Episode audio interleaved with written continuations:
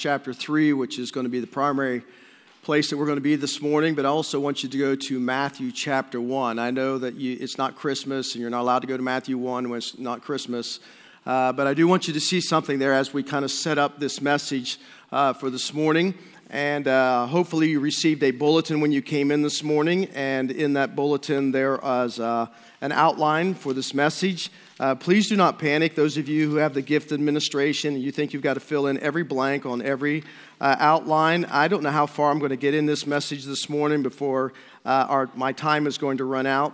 Uh, I just don't want to um, rush uh, this, this message because I, I, feel like it's so important, so foundational to um, the remainder of the book of Acts, especially as we are studying uh, about the Holy Spirit. If you're a guest with us for the first time, I want to welcome you. I'm glad that you're here as you are just kind of getting in on the front end on this series uh, that we're doing on hosting the, the Spirit's presence. Uh, so if uh, you took a bulletin, there should be a connection card in that bulletin. If you take a moment and fill that out with as much information as you feel comfortable giving us, and you can uh, drop that in one of the baskets at the exit door. There's a gift for you. Uh, we're just glad that you're here to, uh, to worship with us and to, and to study God's Word. Uh, there is a verse uh, in Matthew chapter 1 that, uh, again, often we look at during Christmas season, and this is a never before heard and never again to be repeated verse that is given to us and here's what Matthew says in chapter 1, verse 18. This is how the birth of Jesus Christ came about. His mother Mary was pledged to be married to Joseph, but before they came together, she was found to be with child through whom? Holy Spirit. Really good. Because Joseph, her husband, was a righteous man and did not want to expose her to public disgrace, he had in mind to divorce her quietly. But after he had considered this, an angel of the Lord appeared to him in a dream and said, Joseph, son of David, do not be afraid to take Mary home as your wife, because what is conceived in her is from the Holy Spirit. And so, one of the greatest miracles of, that's ever happened on planet Earth is that Mary conceives the child who is going to be Christ, the Messiah of the world. And this is what I call this is the Holy Spirit's activity when heaven invades earth. And that's the title of this message when heaven invades earth. Whenever the Spirit shows up, the miraculous is possible. Get that in your spirit. Whenever the Spirit shows up, the miraculous is possible. If you are hosting the presence of the Holy Spirit inside your body as a temple of the Spirit of God, that means that the miraculous is always possible. Do you believe that? Yes. All right, we're going to test it. Now, Mary's response uh, when she received this news, she said, uh, Well, how can that be? Uh, because I've never even been with a man. And the angel answered her and said, the, the Holy Spirit will come upon you, and he will empower you from on high, and he will overshadow you. And here's what he said For nothing is impossible for God. Do you know what the Holy Spirit's gar- presence guarantees? That we are not limited to the ordinary and we are not limited to the natural. That God can, can suspend the natural laws that govern our universe. That God can do anything, whether it needs the miraculous or the impossible or not. He is a miraculous person who always changes the equation whenever he shows up. That's who the Holy Spirit is. Now, I'm not talking about naming it and claiming it and forcing God's hand. Uh, that's not what the Holy Spirit is about. The Holy Spirit doesn't do miracles just because you demand that the Spirit does miracles. That's the spirit of religion. The spirit of religion says, well, you know, God, I've done X, Y, and Z, therefore you owe me A, B, and C. Uh, that's not how the Spirit operates. But I just want you to understand that when the Spirit shows up, the miraculous is always possible. But He doesn't do the miraculous just to show off, just to flex His muscles. There are reasons why when the Spirit shows up, that God does the miraculous. So let me give you three of them at the outset, and then we're going to go back uh, to Acts chapter 3. Here's the first one is, is that to open a greater opportunity for the gospel of Christ. Or I, I kind of put it this way God uses miracles in order to set up the message. God often uses the miraculous to set up the message of the gospel. Miracles can be used by God to open people's ears to the gospel. In fact, many of the miracles that Jesus performed, many of the miracles that the apostles performed in the book of Acts, as we're going to study that entire book, uh, you're going to notice that it sets up a person to be receptive to the message or the gospel of Jesus Christ. For example, when Jesus had his disciples, they were traveling along, and John chapter 9 talks about a man who was born blind. And, uh, and so, you know, he, uh, the disciples asked the question, Lord, who sinned, this man or his parents? He said, neither. He said, this is for the glory of God. And, and so you know, Jesus brings healing. And as a result of the healing, it opened up the man's heart to the message that Jesus was, in fact, the Messiah, and he received Jesus as his Messiah. God uses the miraculous to set up the message. Four out of five times that Jesus exhorts his disciples to declare the kingdom message, he attaches to it the fact that uh, we are to heal the sick.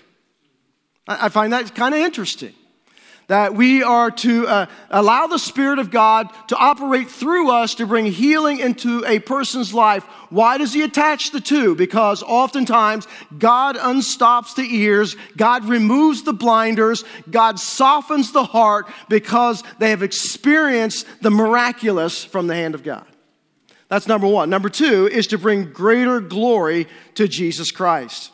We see this in Acts chapter 3 and verse uh, 13 as we're going to study about this miracle that, that Peter and John are involved in and with this man who's been crippled all of his life. But it says in verse 13 of Acts 3 the, the God of Abraham, Jacob, Isaac, and Jacob, the God of our fathers, has glorified his servant Jesus. You handed him over to be killed and you disowned him before Pilate, though he had decided to let him go. And so, oftentimes, God does the miraculous in order to bring glory to Christ. Uh, for example, when Jesus again was healing, uh, there was one occasion that he was performing miracles and signs and wonders, and all of a sudden, 10 leprous men came to him. And Jesus heals all 10, but only one person actually comes back and thanks him for the healing. And so, by coming back and acknowledging what Christ had done and thanking Him for what He had done, it was bringing glory to Christ while the others just kind of walked away and uh, just in badly misplaced priorities in their lives. And so, many times people ask God for the miraculous for purely selfish reasons. And sometimes people ask God for the miraculous to say, Well, you know, Lord, if you will do this, this, and this in my life, I promise you this is what I will do in return. Uh, but rarely do they actually respond. I, I have come across uh, several people who have made such promises to God if you will heal my father, if you will heal my mother, if you'll do this, if you'll do that. And God came through, God brought glory on Himself to bring about the healing, and then they never, they never followed through with the promises that they made to God. That was kind of the scenario with the 10 lepers. Is like they received the healing, but they refused to bring glory to Christ, but one comes back. And again, even with the man born blind in John 9, it was for the, the glory of God. And as you read the, the book of Acts, the apostles were, are going to be doing a lot of signs, a lot of miracles, a lot of wonders, and their whole goal is not to bring attention to themselves. Their goal is not to say, look at us, how powerful we are, how in tune we are, how in touch we are how, how spiritually superior we are. Their goal, as we're going to see with Peter, he makes it very distinct, very clear. This is not us doing it, it's not because of our godliness. This is sheerly for the glory of Christ. God holds all power, I don't hold any. All right? Uh, if you're dependent upon me, you're, you're in trouble, okay? You're just flat out in trouble. But that the power can come through me in the person of the Holy Spirit as I live and walk in the fullness of the Spirit. Here's the third reason why God brings about the miraculous, and that is to fulfill God's plan. To fulfill God's plan, His purpose. Each miracle that Jesus performed was a fulfillment of God's divine plan. Now, look at this list. So let's just put it this way. When you are interested in the proclamation of the gospel, when you are living for the glory of God, and when you are committed to the plan of God, you are a candidate to receive a miracle or to allow God to use you as a conduit in order to bring about a miracle. That's God's, that's God's desire. That's why He does the miraculous. And he, he wants to use us as conduits by which he continues to do the miraculous. let's just be honest with each other.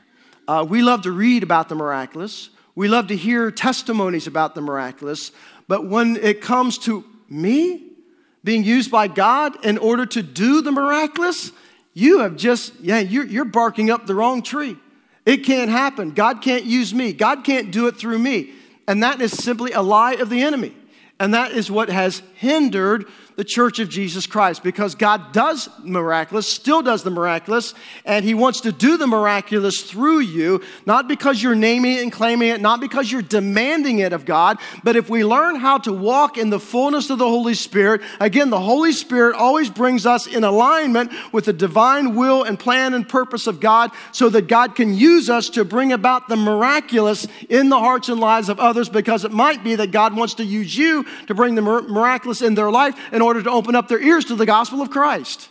This is exactly what's going to happen with Peter. Peter's going to perform this miracle, and then God's going to have unstopped the ears of his listeners, the onlookers, and then he's going to give his second message and talk to them about Jesus all over again. So, in light of Acts chapter 3, I want to ask you five reflective questions. Now, we may or may not get through all five of them, but we're going to make uh, our best effort. So let's pick up the story, Acts chapter 3, verse 1. One day, Peter and John were going up to the temple at the time of prayer at 3 in the afternoon. Now, a man crippled from birth was being carried to the temple gate called Beautiful, where he was put every day to beg from those uh, going into the temple courts. And when he saw Peter and John about to enter, he asked them for money. Peter looked straight at him, as did John. Then Peter said, Look at us. So the man gave them his attention, expecting to get something from them. Then Peter said, Silver or gold I do not have, but what I have I give you. In the name of Jesus Christ of Nazareth, walk. Taking him by the right hand, he helped him up, and instantly the man's feet and ankles became strong. He jumped to his feet and began to walk. Then he went with them into the temple courts, walking and jumping and praising God. When all the people saw him walking and praising God, they recognized him as the same man who used to sit begging at the temple gate called Beautiful. And they were filled with wonder and amazement at what had happened to him. When while the beggar held on to Peter and John, all the people were astonished and came running to them in the place called Solomon's colonnade. Now, look at this incredible miracle. Peter says, Look at me, rise up in the name of Christ, walk, takes his hand, and helps him up. Do you believe that God could do something like that through you? Okay, that was weak. So, so we got a lot of work to do this morning because the fact of the matter is, God can do that through you. Because the same Holy Spirit that empowered Peter, the same Holy Spirit that indwelt him, the same Holy Spirit that filled him is the same Holy Spirit that your body is hosting. And God is still interested in the miraculous. That's a good place for an amen. All right, so here, we're going to work on this this morning. Notice it says that, that Peter and John, they were, they were going up to the temple. That is in the imperfect tense, which means that they were, they were constantly going to the temple. So uh, we don't know how much time has lapsed between what transpired in Acts chapter 2 when the disciples were, you know, baptized by the Spirit and dwelt and filled by the Spirit and and what actually happens here. And so, as uh, Luke, the doctor, is setting up this book, it's almost like the first two chapters are his introduction, and, and, he talks about how God is doing signs, wonders, and miracles. And then it's like in chapter three, he says, Let me give you an example. Let me show you how God is, is doing this. And so, and this really shouldn't surprise us because you, you, recall that back in the Gospels, Peter, James, and John were a part of the inner circle of Christ, right? Uh, they were always the guys who were with him and for special occasions, and they were the ones who were sent to prepare the Passover and, and followed uh, Jesus uh, very uh, closely. And they were the first disciples, uh, the first disciples. The women were the first ones to see the resurrected Christ, but they were the first disciples to come and peer into, into his empty tomb and, and see the resurrected Christ. And they were kind of like in the fish fishing business together, although they weren't very good at it. Uh, because every time you, you see them in the Gospels, it's like they're never catching fish. Uh, but, but anyway, Jesus helped them out with that. And you'll notice it says this man, he was crippled from birth, which means that he didn't have some accident. It, it, this is the way that he was born. And he was carried. Uh, he was carried every single day, and he was taken to this um, temple uh, area and he was dropped off and there he spent all day long every day of his life just begging for something. Now, beggars in Palestine favored three locations. They, they either liked to be outside of a rich man's house or on a trade highway where there was a lot of traffic, a lot of trade, or especially here at the temple because as people were coming to temple to worship God, uh, one of the, the, the, laws of the Old Testament was that they were to give alms to the poor, right? So uh, it, it was kind of like giving God brownie, getting brownie points with God. If I could help a poor person, a beggar, before I enter into temple, it's like, okay, God, I did X, Y, and Z, and now you owe me A, B, and C. And so that was kind of the, the mindset. So there's a great place for him to be. But by and large, most beggars, like even beggars yet today, um, they are largely ignored. Uh, they are largely discounted.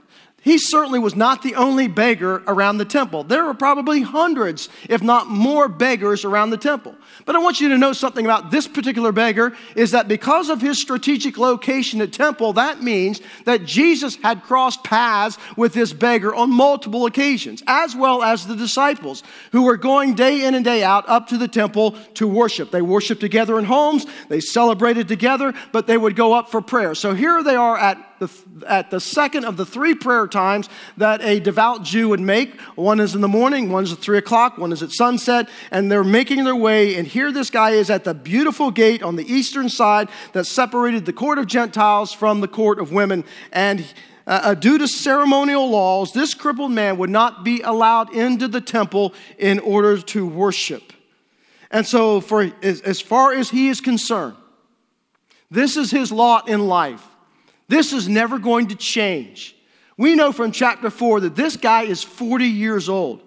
So, for most of his life, he has been brought every day, sat down, and there he begs. Now, here's what I know about beggars some of what I know. Not because I've ever been, had to be one, but I've certainly been around them, so have you. If you go down downtown Columbus, you'll note that there are a lot of beggars who sit on the sidewalks. And what is it that they do? They hang their heads low and they hold out like this, or they just have a sign and something you can place money. They do not want to make eye to eye contact. When my wife and I were in Italy, and especially in Rome, there were many, many, many beggars. And whether they were sitting or standing or moving about, they never lifted up their head. They always was just like it was like they just had this overwhelming sense of guilt and shame, and, just, uh, you know, they, they just felt horrible about themselves. I don't know. But so when John and Peter come across this man, you'll notice the first words out of Peter's mouth is, Look at us. Now, why would he say that? Why, why is he forcing this guy to look, to make eye to eye contact? I mean, isn't it true that when you're driving and you stop at a red light and there's somebody who's standing there with a sign around their neck I need food, I'm homeless, I need a job, whatever, uh, can you help? We don't want to look, right? We, we want to keep our eyes forward. We don't want to look at them because if we make eye to eye contact, now we feel obligated to give them something. So we went through a rationalization in our mind. Well, they were probably dropped off by a group of people, and you know, and this is just a whole scam thing, and it's probably not true. And, and so we're just, you know, come on, Lord, get that light green, get it green, and, and we move on because we know that if we lock eyes. So here's the deal every time I had my girls in the car with me, and we would pull up to one of those situations, and I'm keeping my eyes straight ahead. They're rolling down the window and saying, Hey, hey, come over here.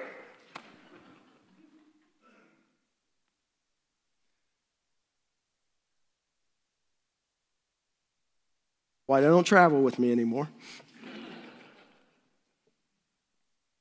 Psalm 3 3 says, But you are a shield around me, O Lord. You bestow glory on me, and you lift up my head. We hang our heads and we look down because we feel shame and we feel we have failed God, we have sinned, we have broken His law. And the Lord comes along and says, You don't need to hang your head. I want to lift your head up. I want you to see my glory. I want you to experience my glory. I want you to experience health. I want you to experience strength. I want you to experience life. I want you to experience healing. Your best days are ahead of you. And so Peter looks at this man and he says, Look at us. And obviously, this guy is expecting to receive something from Peter like money. And so here's my first question of reflection do I have faith? Do I have faith people can be healed at their greatest point of need? This guy thought his greatest point of need at this moment in his life was what? Monetary support. Uh, how am I going to get my next meal? How, how am I going to pay my rent? How, how am I going to make it if I don't have something in order to buy food? And so Peter looks at him and says, Listen, silver and gold I don't have, but what I do have, I give you in the name of Jesus Christ. You want to underline in the name of Jesus Christ because every time you see this, especially in the book of Acts, 35 times, it is a declaration that there is power in the name of Christ because Jesus is Messiah. He will save us from our sins. He is Jehovah who saves. He is Christ. He is the Messiah. He is the anointed one. In other words, He has been set aside by God, anointed by God to save us and to heal us and to bring spiritual healing and emotional healing and physical healing and even demonic healing that is a casting out of a demonic presence in our lives if we so need it. He will always be faithful to meet us at our greatest point of need if you will look up and look to Him. In the name of Christ. Jesus came to bring that to us, to enable us to experience God's healing in our lives. And so you'll notice it says, watch this very carefully, in the name of Christ, walk, taking him by the right hand. You know, uh, notice this guy didn't just automatically jump up, taking him by the right hand. It says he helped him up, and it's as he's helping him up instantly, and Luke being a doctor, he throws in these details. The man's feet and ankles became strong, and he jumped to his feet and he began to walk. That word uh, to rise up and he took him, it means to seize him. In other words, he's operating, watch, he's operating off the faith and the strength of Peter. And, and as, as he's rising up, his faith kicks in, the strength and the power of the Spirit comes into his body and brings about a physical healing. There is a contact here that God makes. That is, God unleashes the resources of heaven through Peter into the life of this crippled man who needs physical healing. And so God brings about a miracle in his life that opens him up for the message of Jesus Christ. And so Peter is the, he's like the conduit. And that's exactly what God wants to use you as. God wants you to experience miracles. He wants you to be the dispenser of those miracles. And you'll notice when God heals, He heals at the very core of this guy's being. There's not like, oh, now you've got to go through six months of rehab and get that ankle all strengthened up so we can get. This guy's been, he's never walked before. Have you ever watched a toddler try to walk? I have a grandson who's just now trying to learn how to walk, and he's just like all over the place like a drunken sailor. I mean, he's like, and just falls out. This guy just jumps up, he starts leaping, he starts jumping, and, and the, the, there is, he doesn't even have to learn how to walk. That's what God does. God knows what your need is, and He knows the greatest point of your need.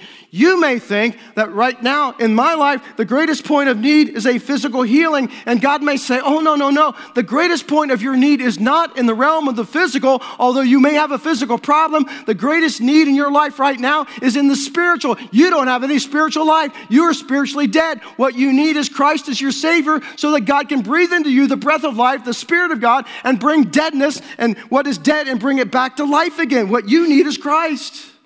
Or for some of you, it might be that you need emotional healing. There is great, deep emotional woundedness in you. Life experiences have left you deeply wounded that compromise uh, your personal well being. And if you leave those things unaddressed, those hurts, uh, they will give birth to false beliefs, emotional upheaval, and behaviors that are ultimately going to become devastating coping mechanisms in your life. And God wants to heal you of that but you think your greatest need is X, Y, or Z. God always knows what it is that we need. And I love this. He says, Silver and gold, I, I, I don't have none, but what I do have, I, I give you in the name of Christ. Now, here's the big question. When it comes to the miraculous, whose faith did this healing? Was it the man's faith? Was it Peter's faith? Uh, because it says, if you'll notice in verse 16 of chapter 3, it says, as Peter's addressing the onlookers, he says, By faith in the name of Jesus, this man, whom you see and know, was made strong. By faith.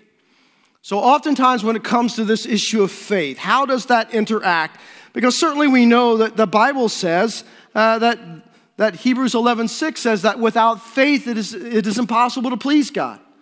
So usually there are two extremes. Um, we always want to go to extremes. There are those who say, well, uh, it really doesn't matter how much faith you have. The only the only uh, thing you need to worry about is the object of your faith. As long as the object is right, the amount of faith really is of no consequence. And then there are those on the other side of the equation says, no, no, no, no. It's not just the object of your faith, but it is all about faith. That God responds to your faith, and in response to your faith, uh, God brings about the miraculous. God brings about healing in your life, whether it is a spiritual healing, a, an emotional healing, a physical healing, or even there's a demonic presence that, that God says, you know, has got to be cast off. And so, uh, whatever kind of healing that you need, God is ready, but it's all going to be hinging upon your faith. So, which is it? Well, I'm glad you asked. Here's my um, humble but most accurate opinion about the whole thing it's both.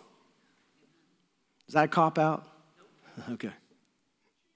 Biblically speaking, both are true. And I'm going to give you some examples because I don't want you to say, oh, Greg made that up. No, I'm going to give you biblical examples so I'm going to go back to the Christmas story for the first one. You'll recall that when Mary's relative Elizabeth, and Elizabeth had a husband whose name was Zacharias, and they were godly people, but they were barren. And as you know, Elizabeth gives birth to John the Baptist, who would be the forerunner uh, of Jesus, the Messiah. And so an angel appeared to Zacharias in the course of his priestly duties, and he announced to Zacharias that Elizabeth was going to have a son. Well, obviously, he knew that given her condition and given his condition, this was an impossibility, kind of like an Abraham and Sarah, Sarah scenario. And, uh, and we're, we're talking about a miracle. And he knew that it would take a miracle of God for this to happen. And so, Zach, knowing his physical condition, Elizabeth's condition, he questions the angel's word. And we learn that he's speaking to the angel Gabriel, who had come straight from the presence of God. All right? So, what's more is that because he didn't believe in the Holy Spirit's ability to do the miracle, God gave the miracle to Elizabeth, placed John the Baptist in her body, and so now Zacharias has to spend the entire pregnancy in silence.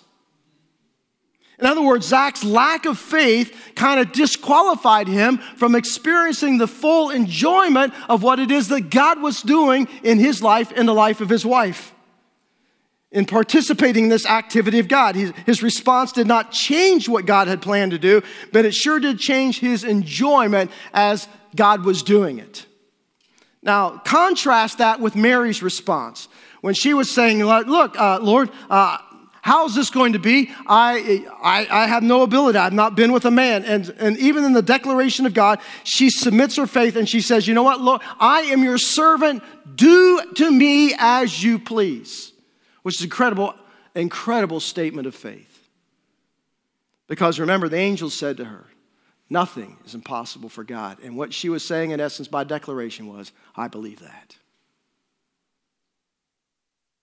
Now, there are other examples, and if you want to turn to uh, Matthew chapter 9, in fact, I'm going to give you three of them very quickly. This is right out of God's word. It's, it's not going to be with comment, it's just uh, this is what happens. So in Matthew 9, in verse 1, it says, Jesus steps off a boat. He comes into a town. Some men brought to him a paralytic laying on a mat.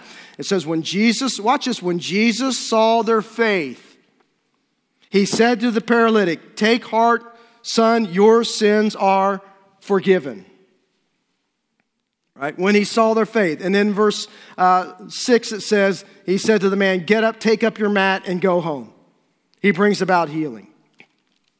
And then, if you'll notice in verse um, 22, here's a woman who had been um, subject to bleeding for 12 years. She came up behind Jesus, touched the edge of his cloak. She said to herself, If only I touch his cloak, I will be healed. Jesus turned and saw her and says, Take heart, daughter. He said, Your faith has healed you and the woman was healed from that moment.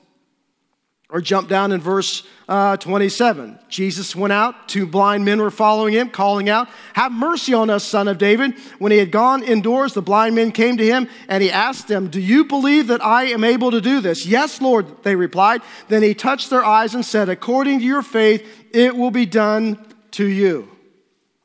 And so, why, why don't we see more supernatural intervention like this?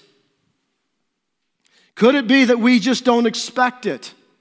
Could it be that we kind of struggle in the area of our faith? We, we believe God can do the miraculous, and uh, at least in our, in our minds we believe it, but we're just not willing to come to the point that we are actually willing to trust God for the miraculous for ourselves or for God to use us to bring the miraculous into the heart and life of somebody else. So there's this faith issue. Again, this is not presumption. That is, you cannot presume upon God that, oh, God, you have to do it my way and my timing, and, uh, you know, you, just respond to me, God, because I'm coming in faith. That's not the way God works. That's not the way the Holy Spirit works. But having said that, it does not mean that we should never ask God boldly for what we believe is within His will to grant. You see, uh, Jesus was so in tune with the Holy Spirit, right? So dependent upon the Holy Spirit. He said, I only do what the Father tells me to do, I only say what the Father tells me to say. So, as we see Peter and John going to temple, as they were regularly doing, they were so in tune with the Spirit of God. They were so walking in tune with Him and so filled with Him that I believe that when they came across this beggar man, whom they have probably tripped over many times, and even Jesus walked around on many occasions, at this moment in time, God said, I'm bringing healing. I'm going to expand my glory through the life of this individual. I'm going to bring healing. And Peter, I'm going to use you to do it. And so the Spirit impressed upon his mind and his heart to stop, ask this man to look at at you and offer him what it is I want to give to him. That's faith. I think the reason why we don't see more of the miraculous is because we, we are not walking in the fullness of the Spirit. We are not in tune with, we are not in touch with the Spirit's voice.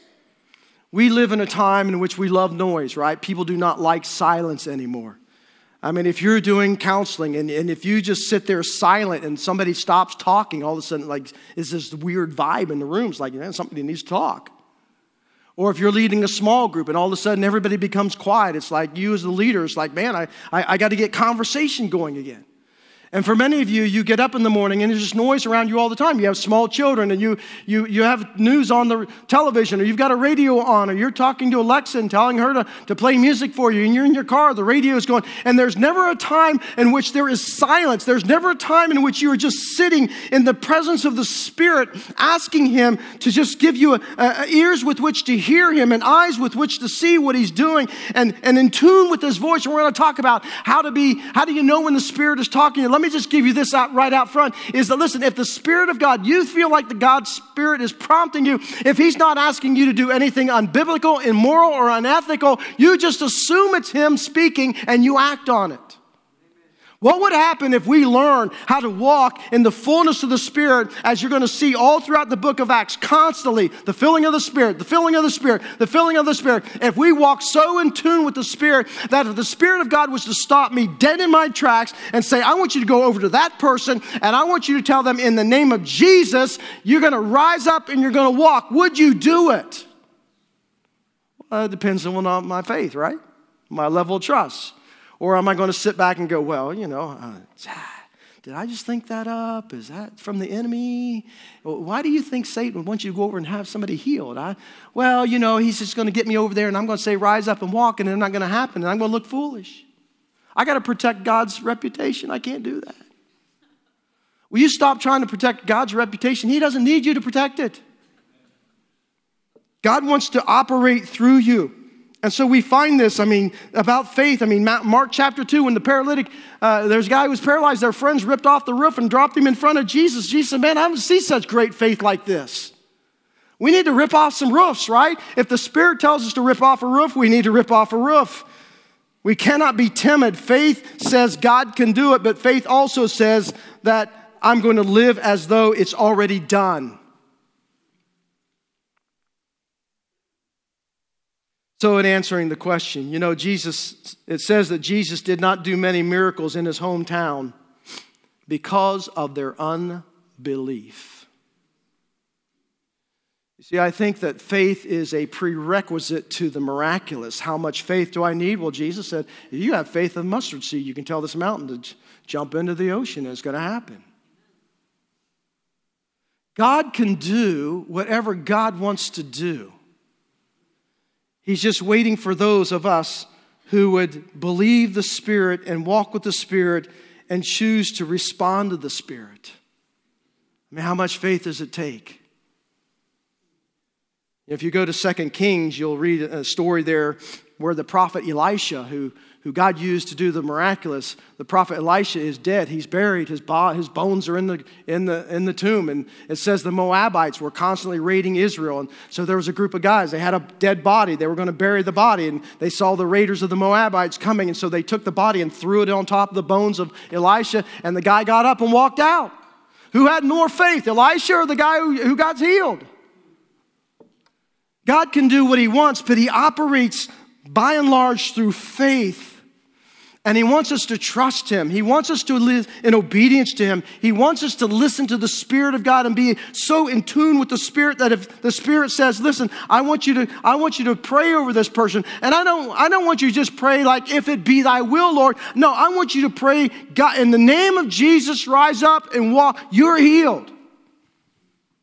If that's what the Spirit wants, that's what we do. do so the question is, do you, do you have do I have faith that people can be healed at their greatest point of need? And here's the second one, and um, probably this last one we're going to get to. Do I believe God can use me or you to make that happen? You'll notice that God brought about the miracle, but He used an individual to bring it about. That's the way God operates. If you want to be a candidate for the Holy Spirit's use, then living for God and pleasing Him and having passion in your life for Him is going to be a part of that. And so that doesn't mean that we're perfect. Peter wasn't perfect by any stretch of the imagination. We know that. And God's not looking for perfection. We all sin. We all mess up. We all have to, you know, we all at times grieve the Spirit and quench the Spirit, and we have to deal with those sin issues in our lives. It's not an issue of whether or not you are perfect. But I just know this that if Satan wants to keep you from experiencing the power of the Spirit, all he has to do is kind of dim, uh, he has to the, just kind of dim the flame on your Christ burner. What the, the people that God uses to bring about the miraculous are those who are walking with, with the Lord. And so it is so, and we're going to talk about this next week, it's so uh, essential that we are in intentional about our walk with Christ. Listen, I, I was telling my guys this morning, there was, you know, I, I, wanted God to use me in greater and more profound ways. And, and one of the things, uh, as I was, you know, praying, the Holy Spirit says, listen, if you, if you really want me to use you in, in, in the miraculous, then there, this, has got to, this has got to leave your life. Now, it wasn't necessarily anything sinful or bad or horrible, but the Spirit just said, look, if, if this is what you want, if you want to go deeper, if you want to, if you want to be more in touch and more in tune with me, this must go. What? You know, I struggled for almost a year to let it go. But once I did, it was, it was incredible, incredibly freeing and, and what, what God has, has done. So, God wants to use you. Now, here's what we're most comfortable with. I, we're, we're not, if somebody comes to me and says, you know, Pastor, um, I, this is what the doctors say, this is my physical condition, will you pray over me? Now, what's most comfortable for us is to just petition God, right? To pray on behalf of the person. Uh, Lord, you know, um, Susan has come, she has this physical condition. God, if it be your will, I would just pray healing, and, you know, this is way I used to pray. And, uh, and so I just be petitioning God that God would just directly, boom, uh, power from heaven down on earth, touch her body, bring about healing. And uh, so then, then I was challenged. Then I was challenged. Well, let's stop petitioning God and let's do direct ministry. Direct ministry means Susan has come to me. Uh, she has this physical problem uh, situation. Is to lay hands on her and pray that in the name of Christ that she would be healed. Right? That, that's the difference. Now, the reason why we're so much more comfortable with the petitioning is because if God doesn't answer in the affirmative, if she is not healed, then that's on God. But if I lay hands on this person and I pray healing over them and it does not happen, now it's on me. I got egg on my face. At least that's the way I perceived it. But what is it that God wants to do? God wants to do direct ministry. Watch this. Out of all the healings all throughout the Bible, not one of them ever came as a result of just petitioning God. They all came as a result of either somebody touching, commanding, um, speaking. Uh, sometimes things, as we're going to see in Acts, sometimes objects were used. If you look at the healing ministry of Jesus, Jesus did it in multiple different ways because sometimes he had to help prop people's faith up. So he'd have, he would start, you know, the healing process and then he would have them do something and in their actions, it was kind of, kind of propping up their faith or lack thereof. And so Jesus, there was no cookie cutter way that Jesus brought about the miraculous, but there was always direct. So what God wants to do is he wants to pour the power from heaven through you in the person of the Holy Spirit and dispense that upon the person that you're praying for and praying over. Does that make sense? That's God's desire. That's God's way. That's the default of the kingdom of God is to bring about healing and miracles and signs and wonders because we are willing to be used of him as ministering individuals. Now, I'm not saying that, uh, uh, please do not get me wrong, do not hear me wrong. I'm not saying I'm going to throw open the doors of my church and have, you know, a big healing service here and have everybody from the Columbus come and, and let me pray over them heal. That, no, I don't, that's not what God, here's, my, here's my goal, my desire is that we as a congregation will learn how to walk so in tune and in touch with the Holy Spirit of God that as we are doing that, God will bring about the miraculous because the Spirit of God wants to bring about the miraculous, and He speaks to you and says, Listen, this is the person I want you to pray for or pray over. This is the person that I want you to, you know, to minister to who has a deep emotional woundedness that needs healing, a touch from God's hand in order for them to move on in life and to experience the freedom of Christ. That you'll be so in tune and touch with the Spirit that you will not even hesitate in doing that. Uh, last Sunday night, uh, Matt and Esty shared um, their testimonies. And uh, Esty's father was agnostic. She grew up in an agnostic home until she was early in her teens. He had an accident, broke a vertebrae in his neck.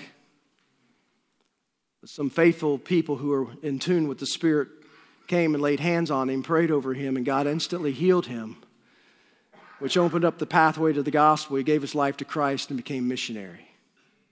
Her parents are still missionaries. And one person asked Matt, What's your giftedness? He said, Miracles. Know this that Matt, um, Matt has prayed for eight couples who were unable to have children. All eight of them now have children, and two of them have sets of twins. See, God wants to do the miraculous. We're the ones who are hesitant. You know, as I shared before, recently Wanda Ernest um, was praying with our ladies at the women's retreat. God healed her hands of a condition that she'd been dealing with for years. She went to the doctors this week and said, um, uh, "Yeah, God, God did it." And they said, "Well, that can't be possible. Um, you, you need some a different cream." She said, "Well, look at my hands; they're healed. What, what, more do you want from me?" Her daughter-in-law, um, Stephanie, um, Ron and Wanda's son, David and Stephanie, I, I, had privilege doing their, their wedding, gosh, 15 years ago. And uh, Stephanie went through a couple years ago a bout with breast cancer. And uh, it was a very long, painful experience for her. Uh, the doctors told her a few weeks ago that we have found lesions on your spine. We believe that the cancer is back, and uh, we're going to do a biopsy and just determine what kind of treatment we're going to be looking at. And so uh, I was alerted to that. And so I said, Well, bring her to our prayer team.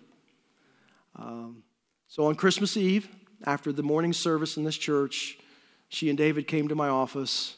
Um, Tom and, and Teresa Myers are very instrumental in our prayer team, and uh, they weren't here. They were working and so it was Marla and I and, and Wanda, and we'd ask uh, Lydia to come. And so we're flying solo, I felt like. I thought, Lord, uh, but we can do this. This is what God's commissioned us to do. And we did. We, we laid hands on her, we prayed God's healing over her. And uh, they went away for a week, as another a week went by before the biopsies were going to be done. And so they got back. She had been telling everyone, I believe God's healing me. I believe God's healed me. And uh, her parents came the day that she was to receive the word from the doctor about what the biopsies revealed, and the doctor came back and said, There's absolutely no cancer. See, God, God does the miracles. I'm, I'm not a faith healer, but I have faith that God can heal. And I think that that can be. I think that can be uh, more of the norm than the exception. I, here's what I discovered when I didn't pray for people's healings directly in direct ministry, I didn't see very many healings. But when I stepped out in obedience to the Lord, uh, I've seen a lot of healings. But it's not Greg. It's like Peter and John says, or it's like Peter said, listen, the, the, it's not my godliness. It's not me. I don't have the power to do anything. God has the power and the ability to do it. The question is, do we, do we believe that God can use us as partners in the process of bringing about the miraculous? And the fact of the matter is, God can. He can use you. I don't care who you are. If you are a follower of Jesus Christ, your body is a temple of the Holy Spirit. You are hosting the Holy Spirit. God can use you just as He can use anyone else in order to bring that about. I could just tell you one thing after another, but my time's up. But I'm just incredibly, incredibly so grateful. I, I, my wife and I, we're like, we are like infants in this whole realm of thing, man. I mean, like, we are. We just like, we don't know what we're doing. We just feel like we never know what we're doing. And uh, I'm so appreciative of the God who's God surrounded us with people to help us in this process. We're, we're, we're, we're on a learning curve here, right? And we, but we're just believing God for bigger and greater things.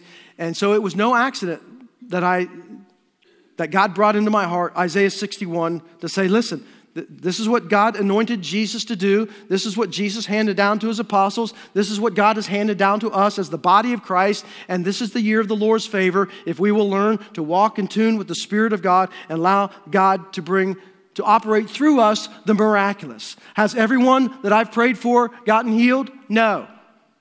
Am I batting a thousand? Not even close. That's not my doing. That's God's doing. Sometimes God delays physical healing because there is a spiritual or an emotional issue that has to be dealt with first. Because if He brought the spiritual healing, that person would just walk off and never deal with what the real issue is. And so sometimes it's more progressive. But I still don't bat a thousand, but it doesn't matter. This is what God has called us to do. is to bring hope and healing into the lives of people as we pray, Your kingdom come, Your will be done on earth as it is in heaven. Let's bow our heads together. If you're here this morning and you know about Jesus, you've heard about Jesus, but there's never been a time in your life in which you have crossed that line of faith to receive Jesus into your life to be Savior, the only one who can forgive you of your sins, the debt that we have that you accumulated against God that you cannot pay. And the Bible says that in your spirit you are spiritually dead. You have no power to bring life within yourself. That's why Peter said to those who were onlookers, Why, You guys, you killed the author of life. Jesus is the author of life, and he wants you to experience life, true eternal life. Death, his burial, his resurrection, resurrection made that possible. So if you're here this morning, before you leave, as we're going to sing here in just a moment, and before you leave, if you have any questions about what it means to have a relationship with Christ, I'll, I'll be here at the front. I would love to talk with you. Or you can just come during, during this time of invitation. We're just praying, Holy Spirit, come. Maybe you're here and you are in need of some kind of healing in your life, whether it be physical or maybe it's a, it's a spiritual issue, maybe it's a, a, a, an emotional issue. And you just need somebody to pray with you. We have those here this morning We'd love to do that. So before we, we depart to our own ways, let's just ask the Holy Spirit to speak, to meet us at our greatest point of need. And have the faith, trust Him to bring about the healing that we so desperately need. So, Father, I, I, just, I just open this up. It's, it's your will. Have your way. May the Holy Spirit speak. May you give the church ears with which to hear what the Spirit is saying. May you minister to the hearts and lives of your people. For those who need to experience forgiveness of sin, God, may they experience it. For those who need to walk in freedom, God, may you set them free. We know the truth. The truth of your word is what sets us free. And whom the Son has set free, they are free indeed. So I pray, God, that you, through your Holy Spirit, would speak. Reach into our hearts and draw us to you. In Jesus' name I pray.